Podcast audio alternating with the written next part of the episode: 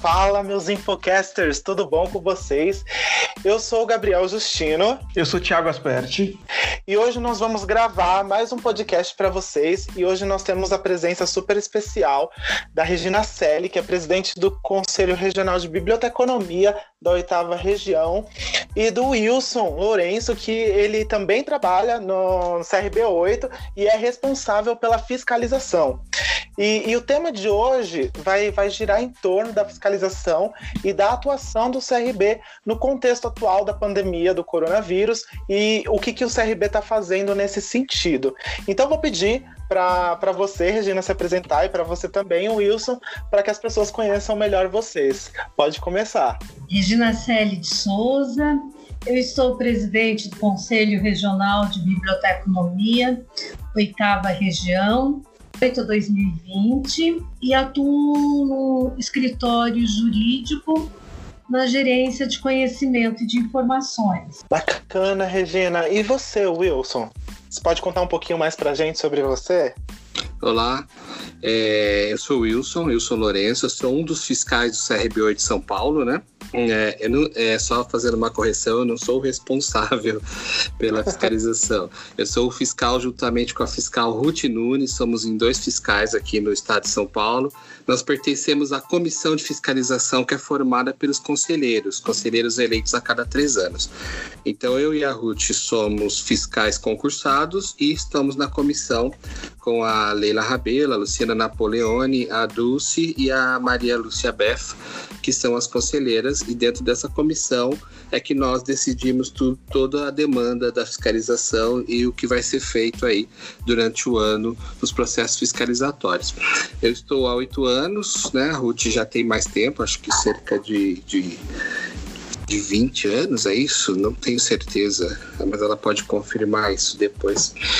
Então, nós estamos, éramos três fiscais, no momento somos dois para cobrir o estado de São Paulo com 685 municípios. Nós íamos contratar um fiscal, né? Houve até um concurso, ah, mas aí iniciou esse processo, aí, esse período de pandemia. Então nós estamos aguardando este retorno para contratar mais um fiscal. Realmente, três fiscais ainda são é bem pouco para o estado de São Paulo, como o Wilson disse, são 685 municípios, mas nós temos também que trabalhar com uma arrecadação e mas em princípio, inclusive neste período de pandemia, né, Wilson, é, é. a fiscalização tem feito, é, nós estamos investindo na fiscalização preventiva, é, utilizando é, questionários, correspondências. É, eu não sei se eu posso entrar já nessa parte. A gente, a gente pode a gente pode ir conversando um pouco, a gente segura um pouco para daqui a pouco a gente comentar um pouco sobre é. essas ações da fiscalização, é, mas a gente já chega lá, né? Bom, eu queria saber assim, no contexto atual, né, muitas são as dúvidas relacionadas em, em como vai ficar as bibliotecas é, quando elas forem reabertas. E, e, certamente, provavelmente, né, a gente vai ter novas medidas que, que deverão ser tomadas para a segurança de todo mundo, inclusive dos bibliotecários. E, e aí, o que, que você é, Regina, você fala sobre, com relação a isso, sobre os profissionais, sobre a reabertura dessa, dessas bibliotecas. Vocês têm algum plano, alguma cartilha para os bibliotecários, para quando eles retomarem os seus trabalhos, ou, ou, algum sentido do trabalho remoto, alguma diretriz? Olha, uh, eu gostaria de comentar uma ação do Conselho. Uh, nesse período aí de pandemia, nós é, fizemos uh, um ofício, primeiramente para os hospitais, é, orientando, né, é, pedindo, enfatizando, na verdade, o papel do bibliotecário junto ao combate à pandemia e solicitando, nós solicitamos também atenção dos presidentes, diretores dessas instituições quanto à preservação também da saúde desses profissionais. Uh, nós fizemos algumas recomendações. Uh, essas recomendações Primeiramente, é o uso individual, né, de proteção individual, os EPIs. Certo. É, pra, com vistas, né, à proteção de riscos dos bibliotecários de uma forma geral, né? E para os espaços da, das bibliotecas, nós sugerimos é, um atendimento, obviamente, virtual, né, remoto, né? um atendimento remoto. Sugerimos também a suspensão do atendimento presencial. É, outro aspecto também que nós é, sugerimos foi a não circulação dos usuários nos espaços das bibliotecas, né? Porque o material do acervo ele é, pode constituir aí um suporte para a transmissão do vírus.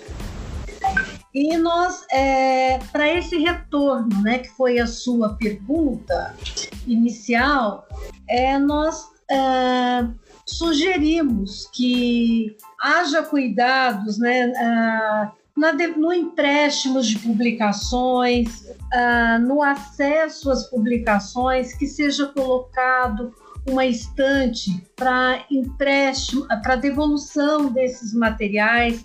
Se houver uma consulta, também que esses materiais fiquem separados e que o acesso a esse, essas publicações se deem depois de cinco dias.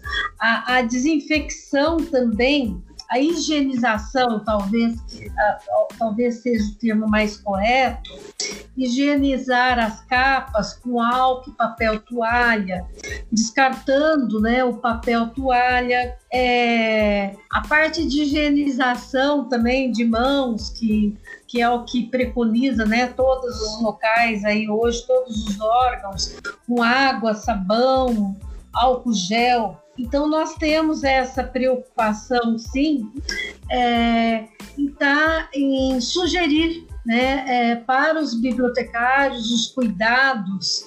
Uh, outro aspecto também que eu acho que vale a pena destacar é, essas correspondências serão encaminhadas aos bibliotecários quando nós encaminhamos a correspondência, por exemplo, aos diretores de hospitais ou presidentes, é, aos diretores de escolas, nós também tivemos o cuidado de sempre copiar o bibliotecário.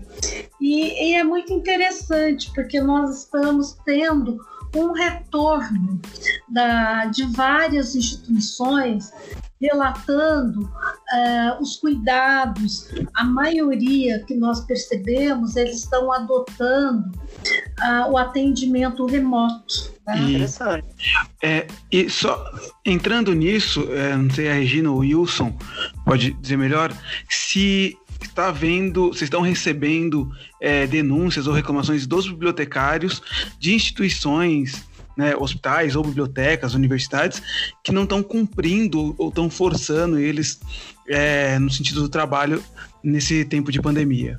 Olha, é, eu vou citar, depois se o Wilson quiser complementar, eu não vou citar o nome da instituição, mas nós recebemos sim, inclusive foi essa denúncia que que propiciou, mas nós já estávamos discutindo, mas foi essa denúncia que fez com que nós agilizássemos essa correspondência para que os bibliotecários é, tivessem uma melhor atenção.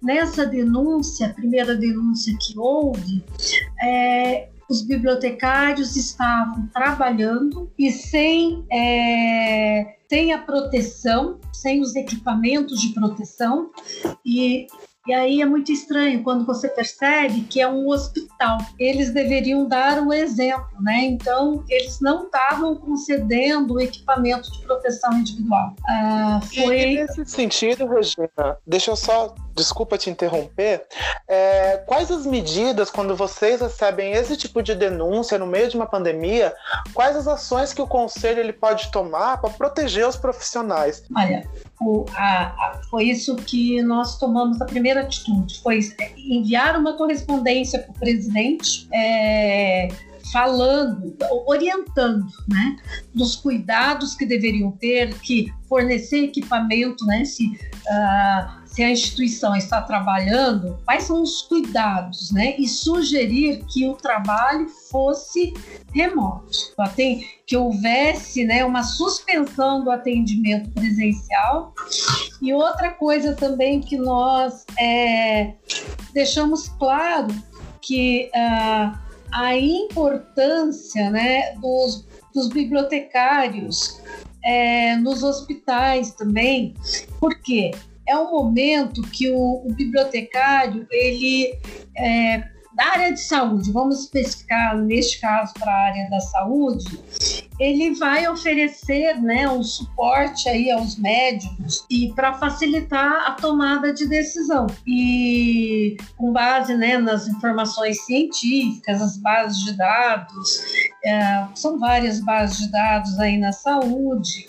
Então nós é, tivemos ah, nessa correspondência nós tivemos o cuidado de, de uh, mostrar a importância do bibliotecário, sugerir, porque nós não podemos obrigar, né? mas sugerir o trabalho remoto e, se fosse presencial, os cuidados que eles deveriam ter com os bibliotecários e colaboradores. É, o, o Wilson, é, geralmente é, vocês recebem isso pela, pelo setor de fiscalização, né? Quando, geralmente quando vocês têm essa, essa denúncia. Qual é o processo que corre no CRB? Passa pelo setor de fiscalização e depois vai para a plenária?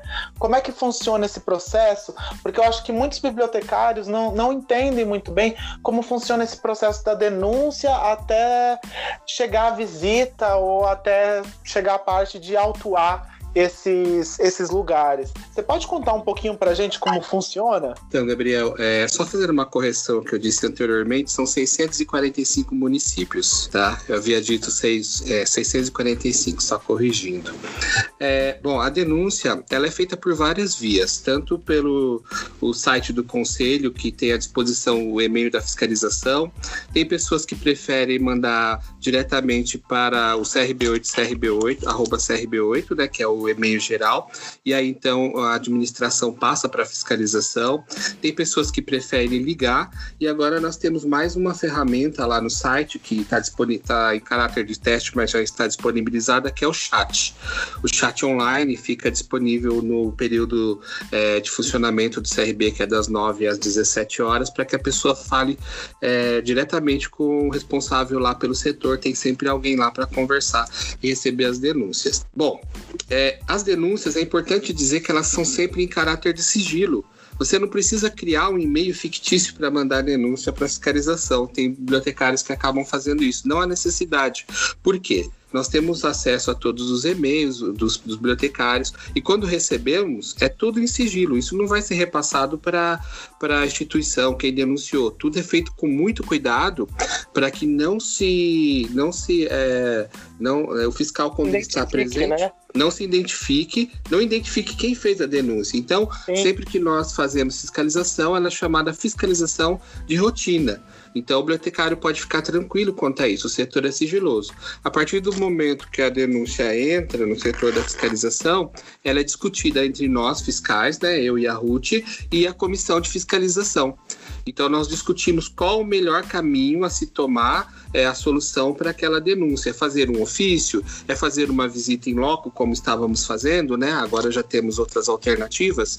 E aí, dependendo do que for decidido, do que for deliberado na comissão, junto com os fiscais, nós tomamos então uma atitude junto à, à denúncia, que foi o caso aí também que a Regina já relatou do, dos hospitais, mas não ficamos só da denúncia do hospital, nós ampliamos isso para outros outros hospitais que responderam muito bem aí a, o ofício encaminhado pela diretoria junto com a comissão, falando que já estavam tomando as providências cabíveis para evitar é, né, nesse momento que o bibliotecário e a comunidade que frequenta a biblioteca é, se envolvesse aí de forma é, direta com a, o coronavírus que está presente aí no, no, momento da nossa vida. Ficou claro? É. Não? Ficou? Sim, sim, claro. Ficou, ficou bem claro, sim. Posso fazer uma sugestão? Wilson, fala da Oi. visita, por gentileza, é, do auto de infração, da visita. Relata um pouco como é que é o processo. Tá, então, ah, seria é, interessante, é... né? Falar como seria uhum. esse processo. Acho que a galera é bem, bem curiosa, né? Para é. saber como é que funciona todo esse processo. Sim. É, a fiscalização ela trabalha com denúncias, mas nós também trabalhamos com as averiguações de rotina. É, não é porque o fiscal fiscal comparece na unidade, na instituição, que é denúncia. Não acontece isso. Às vezes o bibliotecário tem essa impressão. Ele até se assusta um pouco com a presença do fiscal, falando: o que eu fiz nesse momento? O que, que aconteceu? Não aconteceu nada. Nós fazemos essa questão de visitar até mesmo para dar esse respaldo, esse retorno do CRB, né, junto ao bibliotecário é, e, a, e, a, e, a, e às vezes a diretoria da instituição. Porque o que acontece? O bibliotecário sabe que o CRB existe, mas às vezes a instituição, o diretor, o coordenador não sabe, porque ele não tem esse contato. Então, toda vez que é feita uma fiscalização, seja de denúncia, seja de rotina, é encaminhado um ofício para a instituição, ao diretor e aos os imediatos do bibliotecário, falando que a fiscalização esteve presente junto com o CRB8 de São Paulo, congratulando pela presença do profissional, né, e quando não, também notificando e gerando aí o, a infração pela ausência do profissional. Então nós temos essa, esse, esse cuidado de ter essa atenção com o profissional diretamente. É claro que isso às vezes fica um pouco inviável de se fazer anualmente, porque, como eu disse, são muitos municípios, né? Então a fiscalização... E são poucos fiscais também, né? É, são poucos fiscais. Então a fiscalização é muito tranquila, é sempre um bate-papo, porque nós queremos nos aproximar do bibliotecário. A intenção do conselho não é punir o profissional de forma alguma, até mesmo porque o conselho, é, ele, ele é de todos nós, né? Ele é meu, ele é, ele é do bibliotecário, ele é, ele é do conselheiro. Ele não é só da fiscalização, como às vezes pensa, ah, nós... E às vezes dá essa impressão que a fiscalização está distante do profissional. E alguns até se alegram pela presença. Falam, ah, achava que vocês nem existiam, né? Os fiscais. Porque né, tinha a impressão que era um, um, lugar que eu só pagava e que não fazia nada. Há muitas ações sendo feitas no conselho que não pode ser assim é, divulgada. É, uhum. mas elas acontecem. Por exemplo, por trás de, da maioria dos concursos, vou falar para você agora, isso eu posso falar. Porque é, da maioria dos concursos do estado de São Paulo, por trás deles, normalmente tem uma ação da fiscalização do CRB8 aqui de São Paulo para que esse concurso se concretize e realize. E nós acompanhamos. Atualmente, nós estamos acompanhando 42 concursos abertos e em processo de, de homologação, qualquer coisa assim. Nós estamos Nossa. acompanhando. E boa parte deles Bastante. tem a mão do conselho. Só que, de uma certa forma, dependendo do que for, nós não vamos ficar colocando isso a público, porque às vezes a instituição fala, ah, só contratou porque a fiscalização entrou em ação, mas de uma, é, no, no Bob News, acho que agora de que vai sair o próximo, já tem uma, um comentário do bibliotecário de uma ação fiscalizatória. A gente vai começar a divulgar um pouquinho mais essas notícias para o bibliotecário perceber que as ações que acontecem dentro da área tem sim a mão do CRBO de São Paulo, da diretoria, da comissão e da fiscalização envolvida. Às vezes dá essa impressão que não há, mas tem sim, tá? E assim, é, você comentou né, que às vezes o bibliotecário se sente é, sozinho, né? Que não vê as, desamparado. É, não, não seria uma forma, não sei se já é feito e, e se é seria possível fazer isso, mas de fazer algumas entrevistas ou algumas visitas, né, entre aspas, é, conversando online, né, por videochamada, e você não, você não conseguiria cobrir uma, uma maior área, e aí depois sim, caso identifica algum problema e até o local? Sim, é, então, nós estávamos pensando nisso já, né? Estávamos pensando nisso e diante do, da situação atual que que está ocorrendo, nós estamos produzindo já esse sistema de fiscalização, que é fiscalização preventiva, para lançar algumas ferramentas aí que nós, é, inclusive no último Bob News, que está no site, todos os Bob News saem no, tá, está no site CRB8. Já fala lá de um questionário que o bibliotecário vai ter que responder, mas tem uma outra ferramenta que nós vamos lançar que eu não posso falar ainda, mas e que isso vai resultar numa videoconferência caso a fiscalização ache necessário para cobrir o maior território de São Paulo com maior velocidade e sem precisar se deslocar até o, o, a, o, local, o né? Local. Porque às vezes, né, às vezes você vai ter que pegar avião para ir para o estado de São Paulo, né? Você vai para longe, Araçatuba, Ribeirão Preto, e às vezes uma videoconferência ali com, com o profissional, como você disse mesmo, vai tornar ele mais próximo da fiscalização e vai resolver o problema já de imediato. É uma, é uma, é uma ferramenta que nós vamos utilizar com certeza daqui para frente. Olha, é, só complementando o que o Wilson comentou, é, um, um, dos objetivos aí do conselho é abrir espaços né, é, para o bibliotecário. E além disso proteger a, a sociedade de maus de profissionais não habilitados. E então é isso que uh, o conselho também por meio da fiscalização ele abre né, espaços aí de atuação para o bibliotecário e como todas as profissões regulamentadas, uh, eu não sei se posso abordar essa parte, uh, nós somos uh, ah, 30 profissões de nível superior regulamentadas. E o bibliotecário, é uma, a, bibliotecária é uma delas. Uh, então é isso que eu quero. Nós, um dos maiores objetivos do, do, do, dos conselhos, de uma forma geral, é proteger a sociedade de maus profissionais. Já que você abordou essa parte, Regina, eu tenho uma, uma pergunta para fazer para você, com, já que você falou de maus profissionais, não só né, de, de, bibliotecários falsos, né, que não são bibliotecários, não são formados em biblioteconomia e assumem vagas, né, mas é, vocês do conselho, o CFB também, eu tenho certeza que vocês têm, têm um diálogo. Vocês é, já conversaram a respeito de maus bibliotecários que disseminam fake news nas redes sociais e, e qual é o papel do conselho né, nessa, nesse sentido de poxa, esse bibliotecário tá, tá compartilhando notícias falsas de uma forma deliberada e o que, que o conselho ele pode fazer a respeito a isso? É, cabe uma denúncia para essa pessoa de olha, essa pessoa tá, tá ferindo o código de ética do bibliotecário ou até mesmo tá indo contra o juramento que ela fez, né? Quando ela falou, eu quero ser bibliotecário, né?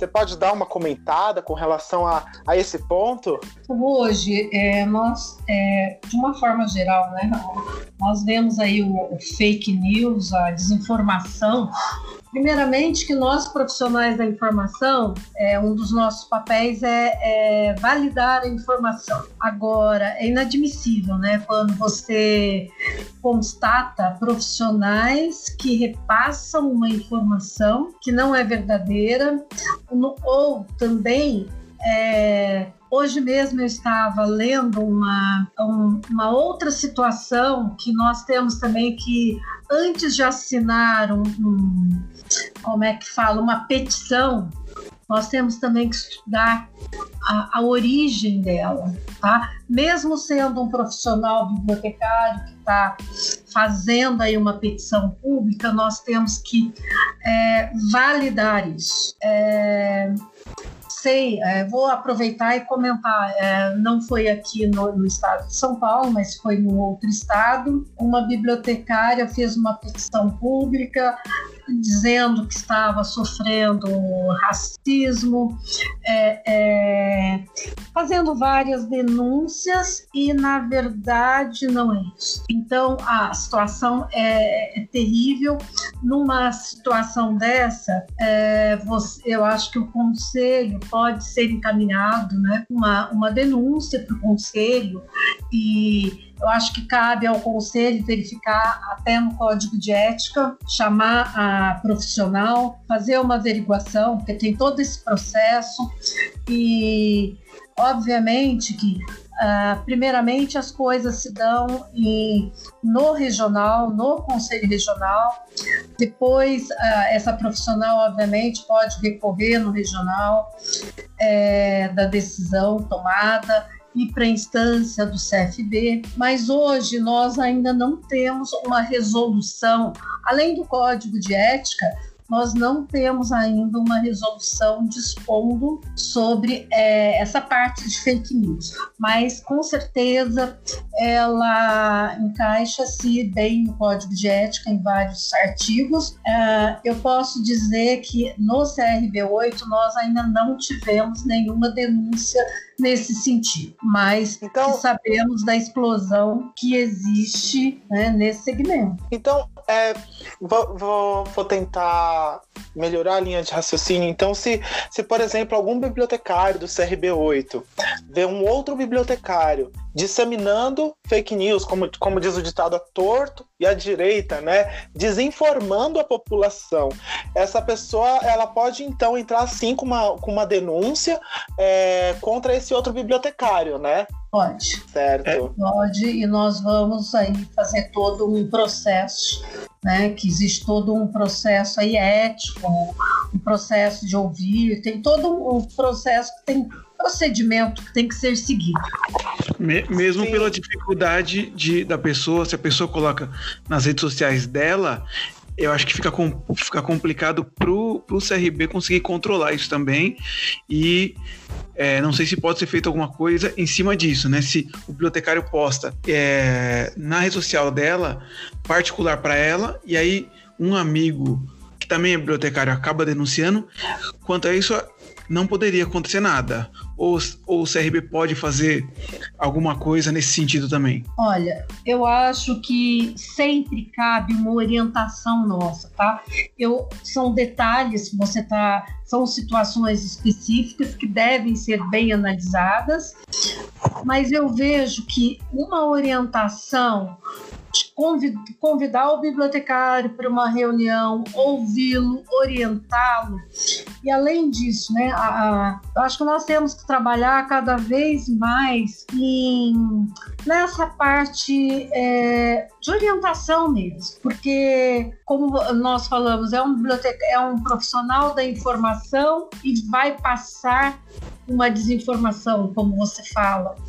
É, eu acho que essa parte nós temos que trabalhar muito com essa conscientização, mas é, eu diria que, em princípio, chamaria esse bibliotecário para conversar, ver juridicamente. Nós não tivemos nenhuma situação dessa, mas nós teríamos que ver aí. Uh, em algumas situações, se o Código Civil, se vamos passar a responsabilidade ali de acordo com o Código Civil, é, nós teríamos que estudar um pouco mais a fundo. Tá? Eu não tenho todos os elementos para responder, mas eu diria que você verifica o nosso Código de Ética, Código Civil e outras legislações. Na pior, da, na, na pior das hipóteses, é conversar orientar, eu acho que esse é o nosso papel sempre. E, e dependendo da situação, se couber, aplica-se multa, penalidade, é, tem que verificar o que o código dispõe. Porque eu acredito né, que o conselho ele, ele está aqui né, para defender a profissão do bibliotecário perante a sociedade e também proteger os próprios bibliotecários de bibliotecários maus, de bibliotecários que, que não fazem jus à profissão, né? Assim como, como todas as outras profissões regulamentadas, né? Que quando você tem um, um mau profissional, que o profissional faz alguma coisa errada, e justamente porque nós trabalhamos com a informação, é, não podemos ter esses deslizes de informar erroneamente as pessoas e deliberadamente, né?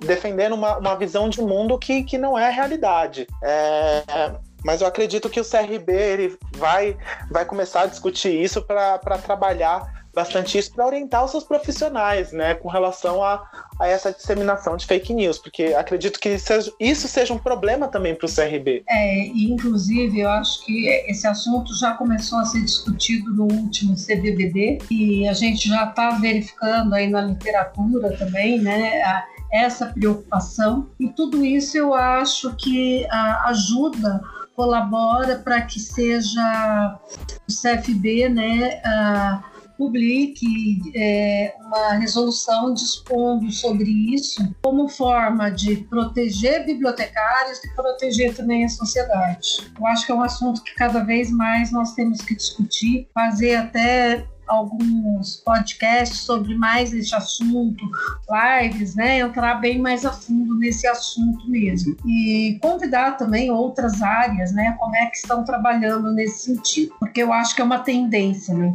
Sim, com certeza. Com certeza.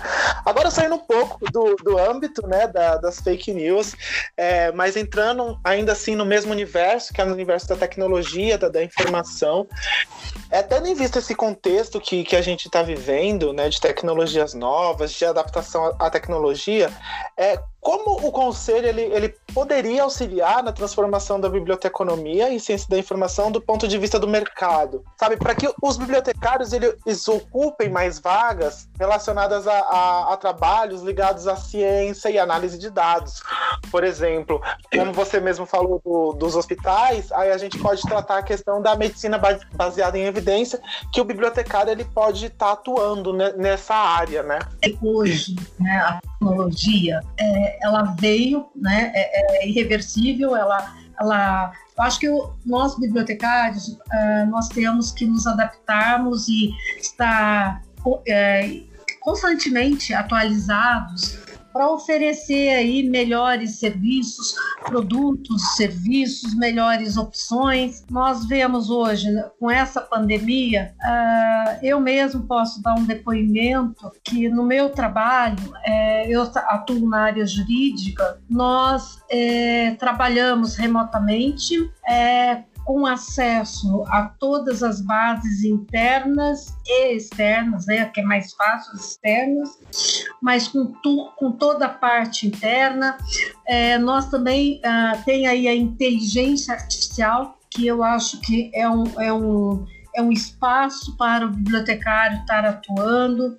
Você, o Big Data, né? Ontem mesmo nós assistimos aí na, na, uh, o grupo jurídico discutindo o uso do, do Big Data, os bibliotecários aí estar investindo, nós temos a LGPD, que é a Lei Geral de Dados Pessoais, que é mais um mercado aí para o bibliotecário atuar é, como DPO e, e também está preparado, né? Porque há exigências para essa, essa adaptação à LGPD. O cientista de dados né? Uh, hoje, é, o dashboard, né, que a gente tem que estar tá trabalhando dentro, nas instituições é, e oferecendo cada vez mais é, resultados, os KPIs da vida, né? É, então, é, eu acho que tem assim muito mercado aí para, para o bibliotecário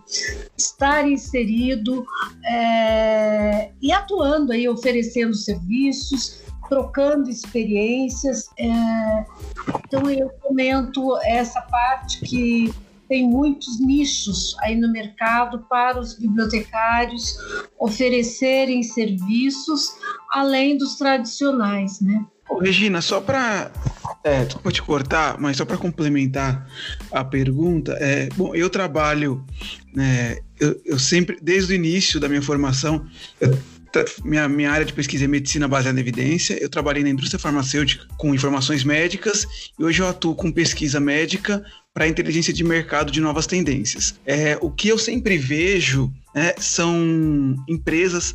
É, a última entrevista que eu fiz né, que nessa empresa que eu entrei, não, eu era o único bibliotecário e os gestores né, da empresa não sabiam que o bibliotecário poderia fazer esse tipo de serviço. É, eu trabalhei numa indústria farmacêutica que as bibliotecárias de lá que trabalhavam também conquistaram o espaço delas lá, mas elas falavam é, que sentia, é, isso já faz uns quatro anos, mas que elas sentiam falta do, de atuação do CRB nessas áreas.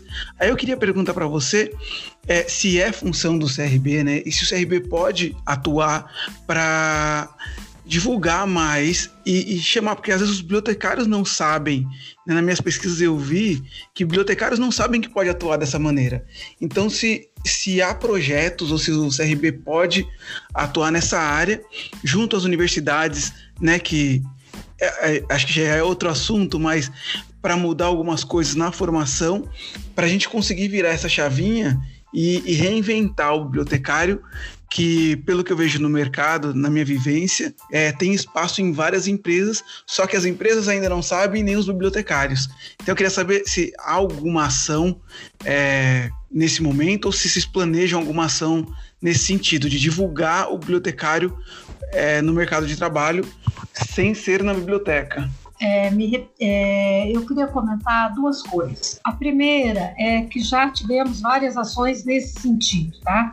Ah, quando eu estive presidente do Conselho Federal de Biblioteconomia, nós tivemos uma ação bem grande é, nos aeroportos, além dos aeroportos, nós tivemos nos ônibus, é, fizemos é, divulgação em várias rádios para divulgar os espaços de atuação do bibliotecário. Eu não sei se vocês já tiveram essa oportunidade de ver essa, essa campanha, ela está disponível, inclusive, aí, acho que no YouTube, em diversos canais. Nós tivemos, assim, um, uma boa repercussão. Mas, obviamente, que uma, uma, uma divulgação da profissão, ela tem que ser sempre, né? Tivemos também oportunidades, até uh, numa gestão do conselho, nós conseguimos aumentar, eu diria que o conselho contribuiu bastante, vários estudantes buscando, procurando a área de biblioteconomia. Na USP, por exemplo, tinha aumentado a concorrência para 13 pessoas, 13 por uma vaga, né? Que é, é, é, eu acho que é um número razoável, né? Tudo bem, não se compara uma medicina e um direito, mas eu acho que é significativo. O que que acontece? Uh, na semana passada, na semana passada não, segunda-feira agora, nós tivemos uma reunião plenária onde uh, os professores, os diretores das faculdades ou uh, professores são indicados como membros natos no conselho. E uh, nessa última segunda-feira nós discutimos, uh, foi sugerido inclusive por um dos membros natos presentes, essa uma campanha e nós vamos entrar fortemente nesse né, é, nessa divulgação da profissão. Temos discutido também, né, é, eu sei que a USP é uma das faculdades aí das universidades que, que discutem aí a alteração desse currículo. Eu não sei se vocês tomaram conhecimento que é, na Espanha, né, é, eles mudaram o currículo, tentaram fazer umas adequações. Uh, o ano passado, durante o TOI, nós tivemos a oportunidade de ouvir a experiência, a experiência da Espanha. Este ano também com o professor Moreiro, ele apresentando que foi necessário para fazer uma adequação às demandas do mercado. Uh, este ano, eu não sei como vai ficar, mas durante a Bienal, nós uh, já havíamos conseguido um stand gratuito, pago umas taxas, que essas taxas são obrigatórias, nós iríamos abrir, o nosso stand focaria o mercado de trabalho do bibliotecário. Agora, com essa pandemia, não sei se a Bienal vai acontecer. Não, tem, não temos ainda uma resposta da Câmara Brasileira do Livro. Mas é, eu acho que tem que estar atrelado à divulgação da profissão, mas também as competências, né? É, eu acho que os bibliotecários é, têm que investir na atualização profissional e atualização, capacitando-se para essas novas demandas porque a, a faculdade ela forma, mas o aprendizado é constante. É, você aprendeu ontem, amanhã já está desatualizado, você tem que estar. Tá, eu, não, eu não estou dizendo que não precisa melhorar o currículo. Eu acho que o currículo também sempre tem que estar tá aí é, verificando as demandas, mas ele não vai atender tudo. Então, eu acho que essa troca de experiências, esse investimento na capacitação é importante sempre. E fico muito feliz aí é, de ouvir, né? Eu acho que neste grupo aqui, eu não conversei com todos, mas eu já percebi que tem duas pessoas que estão aí aptas para e convidadas para ajudar o conselho, gente, ajudar a trazer essas experiências e vender a profissão. É, nos deparamos recentemente com, eu vou contar no geral, no conselho, uma pessoa que trabalha aí numa grande empresa, o cargo não era bibliotecário, mas fazia atividades como você estava falando aí, você está trabalhando com ah, evidências, né? É, outras pessoas estavam trabalhando, uma delas aí com Big Data. E eu falei, gente, você pediu o cancelamento do conselho. Obviamente que, que nós não aprovamos. Mas ao invés, ao invés de é, simplesmente responder não vamos dar porque o bibliotecário está competente, é, pode exercer, não precisa ser a denominação de, uh, de bibliotecário, mas pode exercer funções com outras denominações? Pode.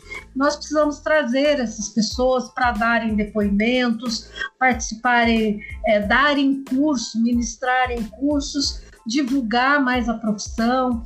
Uh, o espaço do Bob News, as nossas redes sociais estão abertas para esses depoimentos, é, para esses cases. Nós precisamos realmente. É, isso faz parte também da fiscalização preventiva. Nós precisamos ter profissionais cada vez mais atendendo essas demandas. Então eu já convido vocês aí para depois dessa desse bate-papo para entrar para a gente conversar e trazer vocês para nos ajudarem nessa divulgação, mostrando para o bibliotecário outros nichos, outras coisas do mercado e competências exigidas. Convite mais que aceito. É, com certeza. Eu acho que o Infoco sempre teve esse objetivo, né? Eu acho que desde a sua criação, há uns dois anos atrás, tanto que o Infoco hoje, eu tenho muito orgulho de falar isso, o Infoco hoje ele é o primeiro coletivo de bibliotecários e estudantes de biblioteconomia do país.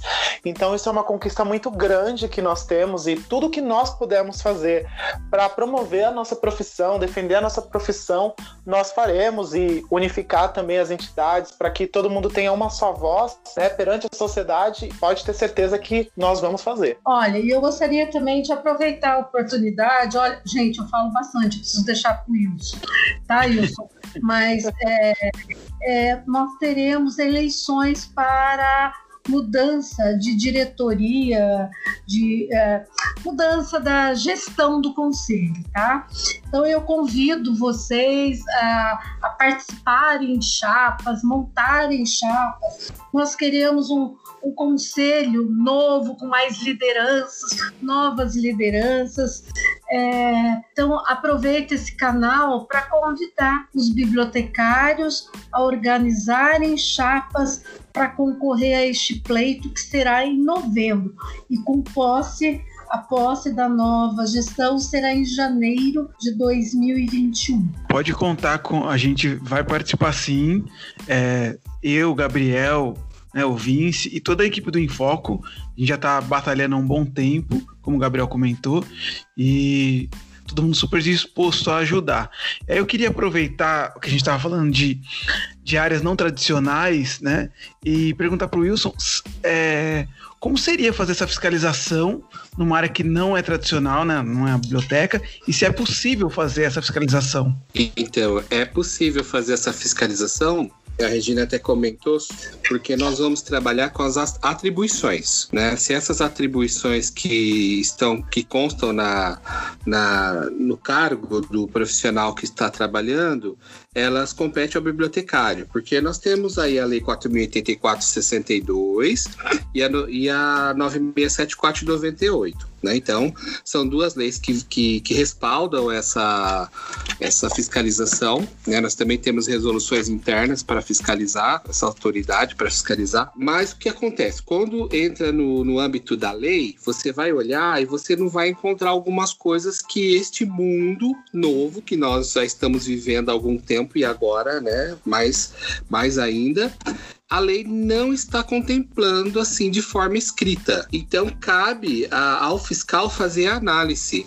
muito, muitas pessoas pedem cancelamento no conselho, como a Regina comentou, e sobe para a fiscalização fazer a análise de cargos se aquelas atribuições, aí é preciso, preciso que nós entramos em contato com o profissional, conversamos amigavelmente, é, solicitamos as suas atribuições para ver para onde que vai caminhar essa fiscalização, se realmente ele exerce a função e deve ter o registro, ou se ele não exerce a função e ele vai então ser liberado do, do registro profissional.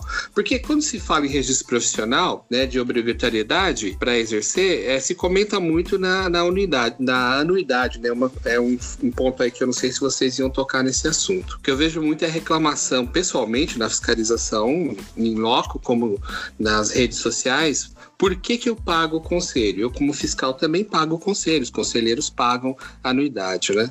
Por que, que nós pagamos essa mega estrutura que não é só conselho regional? É o sistema CFB, Conselho Federal, com os conselhos regionais. Né? Por que, que nós pagamos para manter essa mega estrutura? Para que se faça cumprir no Brasil, de fato, a lei que toda biblioteca tem que ter um bibliotecário. É uma doce ilusão achar que num país nosso ainda precisa, é, que precisa ter lei, que sem, essa, sem as leis e sem a fiscalização, as coisas funcionariam de fato. Elas não funcionariam, né? Então, é, o bibliotecário, às vezes, ele tem que entender isso, porque nós temos aí algumas áreas que também são regulamentadas e, por falta de fiscalização, elas não funcionam né, elas, qualquer qualquer outra área adentra para assumir o cargo. Eu sempre costumo falar para o bibliotecário que eu adoraria que não tivesse conselho, não tivesse anuidade, não tivesse fiscal, mas nós estamos falando de um país que precisa aprender ainda a funcionar de outra forma, né? e, e por enquanto as coisas só funcionam com lei. E ainda com a lei, algumas coisas ainda passam aí, é, tentam burlar o sistema, né? Alguns bibliotecários tentam se desvincular. Mas eu digo se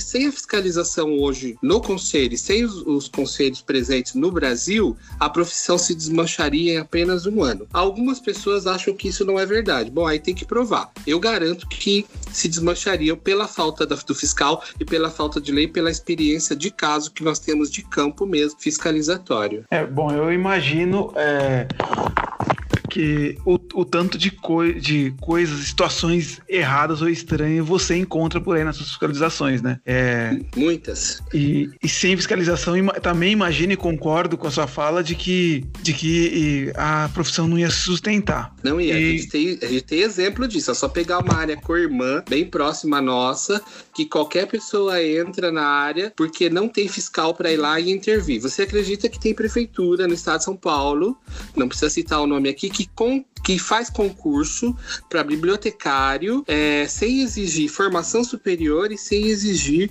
é, formação superior e pagando um salário irrisório. E consegue contratar. Se não tem um fiscal para fazer a intervenção, isso vai longe. E a Regina comentou da, das eleições. É, como que vai ficar? As eleições vai ocorrer normalmente por conta do, do Covid? É, vocês têm um, algum plano de mudança? Não, a, a, as eleições ocorrerão normalmente. É, é, como eu falei, saiu uma resolução publicada ontem ou anteontem, uh, tratando aí das eleições. É, como é que ela, ela vai... A ideia do CRB8 né, é, e dos outros, normalmente é o seguinte, tem uma chapa, ela é, ela é remota, ela é online. Ela é online. Uh, mas o Conselho Regional aqui do Estado de São Paulo, nós já previmos na nossa dotação. Se houver mais de uma chapa, nós temos que contratar uma auditoria. Tá? Então, ela será realizada assim online e haverá normalmente as eleições, porque se, é um, se serão online, as pessoas não precisam ir presencialmente na sede do conselho, exceto aquelas, porque algumas pessoas não abrem mão de votar é, presencialmente. Então, proibir nós não podemos mas a ideia é que seja online para facilitar a vida de todos, né? E nesse período de pandemia, garantir a vida das pessoas mesmo, né? Sim, é, com certeza. Eu acho que é, essas pessoas que gostam né, de, de voltar presencialmente e tudo mais, é, tomando todas as medidas, né, com máscara, álcool em gel, tomando um distanciamento, né, a distância social de 3 metros um dos outros, caso tenha mais de duas ou três pessoas indo votar né, ao mesmo tempo no conselho, enfim, eu acho que, que isso é uma coisa que, que o próprio conselho vai, vai definir em suas resoluções, né? É, e um outro detalhe também, é, eu não li a resolução toda, tá, gente? Saiu ontem, eu não tive tempo, mas eu sei que foi, já foi publicada. Outro aspecto também, por exemplo, nós vamos ter uma licitação para assessoria jurídica. É, hoje eu estava cuidando aí de rever a, a rever o, a publicação, uma retificação do edital, permitindo que essa, essa abertura dos envelopes ela vai ser feita presencial, mas poderá ser transmitida e as pessoas também, as que forem pessoalmente no conselho, usando máscara, luvas, né? É, esse distanciamento, esses cuidados. Ah, então, ah, são atitudes que nós temos que ter esses cuidados, é, essa orientação, inclusive publicando até no próprio Diário Oficial essa, essa uh, possibilidade dela ser feita por videoconferência. Interessante. Bom, é, eu vou fazer uma última pergunta para a gente já encaminhar para o encerramento desse podcast. É, eu queria saber como é que, que você acha, Regina, que uma, uma próxima chapa, né, dando continuidade à sua gestão, como é que você acha que o CRB ele pode ficar mais próximo dos profissionais bibliotecários e que os profissionais eles se enxerguem, né, que eles se sintam representados pelo conselho? É, como é que você acha que, que o conselho ele pode mudar essa visão que os bibliotecários têm do conselho, que é, é basicamente, ah, eu só estou dando meu dinheiro para o CRB e o CRB não faz nada por mim. Nós sabemos que não é verdade, né? Nós sabemos que o CRB tem muito trabalho, né? É, eu acompanhei já algumas plenárias, né? O tanto de discussão que tem dentro dessas plenárias e como seria possível mostrar todo esse trabalho que o CRB tem, né? Desse trabalho voluntário que você e os outros conselheiros eleitos têm e, e, aproximar isso dos bibliotecários que não acompanham muito o conselho? Olha, é, o primeiro passo, eu acho que o conselho é, não sou eu, Regina, não sou, não é o Wilson. O, o, ser conselho, todo bibliotecário tem que ser conselho, ele tem que ter orgulho da profissão. É, divulgar, eu falo que o melhor divulgador da profissão, obviamente, é cada bibliotecário no desempenho das suas funções. É, ele vender a profissão, ele por meio dos seus produtos e serviços, e eu acho que como estar próximo? É engajando, participando das atividades, participando dos eventos, é, fazendo uma denúncia. Eu acho que e tendo respostas, eu acho que é a participação de todos, né? Eu acho que todos têm que ter essa responsabilidade que a profissão é de todos e que e é isso. Eu acho é, é acho não sei nem se respondi da forma com que você queria, mas é, é, é isso, é se sentindo, oferecendo aí a ter, eu acho que o primeiro passo mais importante é ter orgulho da profissão e divulgar a profissão. Ele mesmo é o maior divulgador da profissão e participar das atividades do conselho, de outras instituições, faculdades, é estar presente. E, e, dar um pouco, né? Porque se cada um disponibiliza um pouco do seu tempo para a melhoria da profissão, nós todos ganham. Posso Sim, complementar também? Pode, claro, Wilson, por, por favor. favor. É, aproveitando aí, né, nessa questão da aproximar o, o, bibliotecário do conselho, a fiscalização ela colabora nisso, fazendo, como eu disse, as fiscalizações de rotina, não só só denúncias. É, eu acho que o bibliotecário, ele, ele quando nós vamos às visitas, ele nos cobra muito é, essa, essa nossa presença, né? Mas também eu, eu vejo que eles não acompanham muito o conselho nas redes. Nós temos redes sociais no Instagram, nós temos o site do conselho pleno funcionamento, com todas as notícias divulgadas. É, o bibliotecário tem que atualizar o seu cadastro de e-mail para receber os Bob News e os Bob News Expresso, que está saindo acho que a cada 15 dias. Vai, já saiu um é, de abril, vai sair outra agora em maio.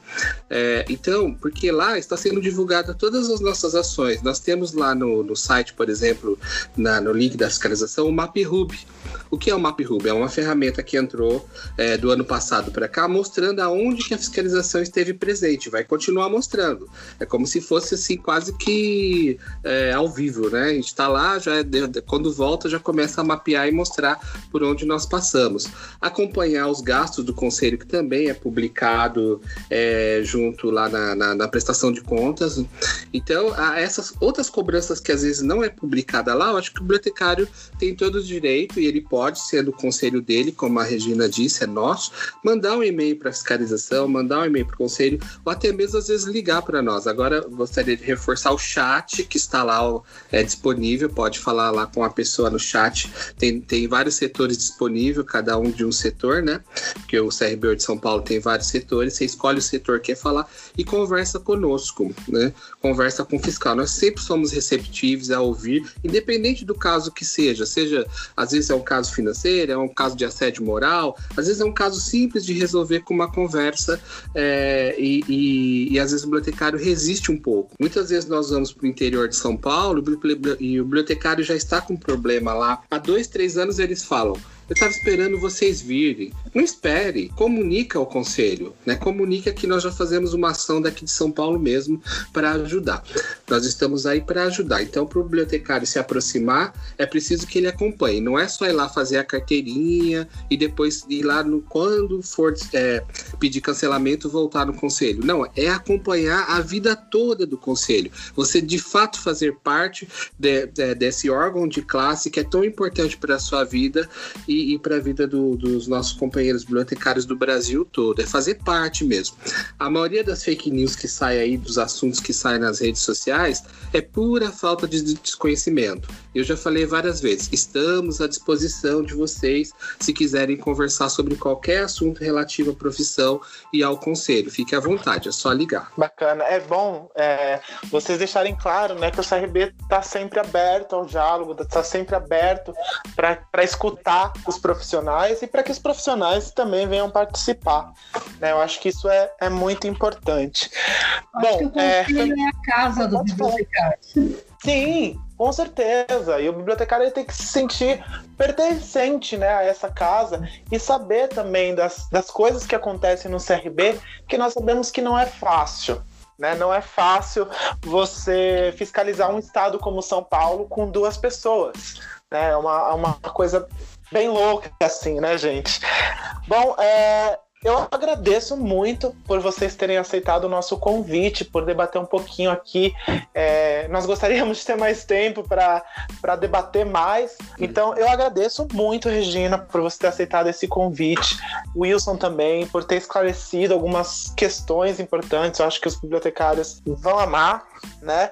E se vocês quiserem deixar alguma mensagem final, o microfone está aberto agora para vocês. Bom, primeiro eu parabenizo vocês aí pela iniciativa, por esse trabalho maravilhoso que vocês realizam para atualização profissional, né? Atualização profissional, conhecimento mais da profissão, divulgação da profissão. Eu acho que o meu recado é o seguinte: amem a profissão, tenham orgulho, orgulho dela e participem. Participem das atividades é, em prol da profissão, ofereçam né, é, serviços, é, informação sempre é, qualificada para a sociedade, se preocupem em, em não desinformar, mas informar a sociedade. Enfim, vamos contribuir para atualização, crescimento do profissional bibliotecário e da profissão nossa, tá?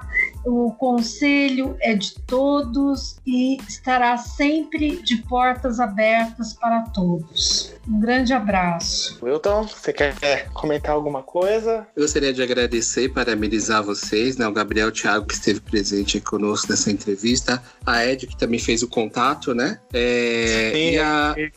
Isso, fez o contato aí todo conosco. Ah, e a Valéria Valls, que é membro nata lá do conselho também, da FESP-SP, que fez esse contato aí conosco para que essa, esse podcast se realizasse. Foi muito legal. Eu acho que o tempo é pouco para tantos esclarecimentos, mas gostaria de reforçar mais uma vez que a comissão de fiscalização, junto com os fiscais, estão trabalhando muito, inclusive em home office nesse momento, para que a profissão continue ativa e o CRB está ativo, ele não parou. E nós estamos à disposição dos bibliotecários para conversar sempre que precisar. Manda um e-mail é, de fato para nós.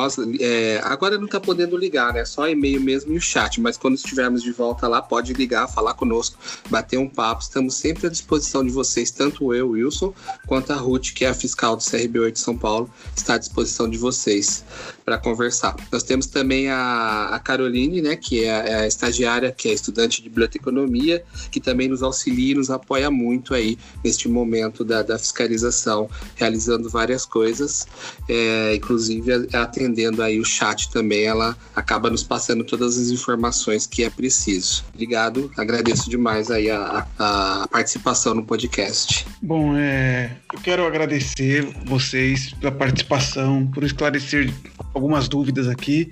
Se deixasse, esse podcast ia ter umas 3, 4 horas e a gente ia ficar conversando, porque aqui do nosso lado, do Infoco, como vocês, eu tenho certeza também, a gente ama a profissão e se deixar a gente fala dela o tempo inteiro, né? Quero, eu quero aproveitar também para convidar vocês, convidar todo mundo do CRB, é, todos os bibliotecários e não bibliotecários. É, esse ano a gente é, começou com um repense né, é, online, que é o Conversa em Foco. Então, dia 26 agora, terça-feira que vem, eu não sei quando vai lançar esse episódio aqui, mas é, nossa ideia agora é fazer quinzenalmente e vai estrear agora com a manipulação da informação a serviço do poder, né, com o David Neymer e a Júlia Cripa, com mediação do Marcos Aloísio. É, e a nossa ideia é isso: trazer profissionais, bibliotecários ou não, mas para falar da nossa área, para falar do mercado, para falar de novas tendências. É, então tá todo mundo convidado a participar no canal do YouTube, né? Vai, vai ser ao vivo, pode participar fazer perguntas e depois vai ficar disponível lá no canal.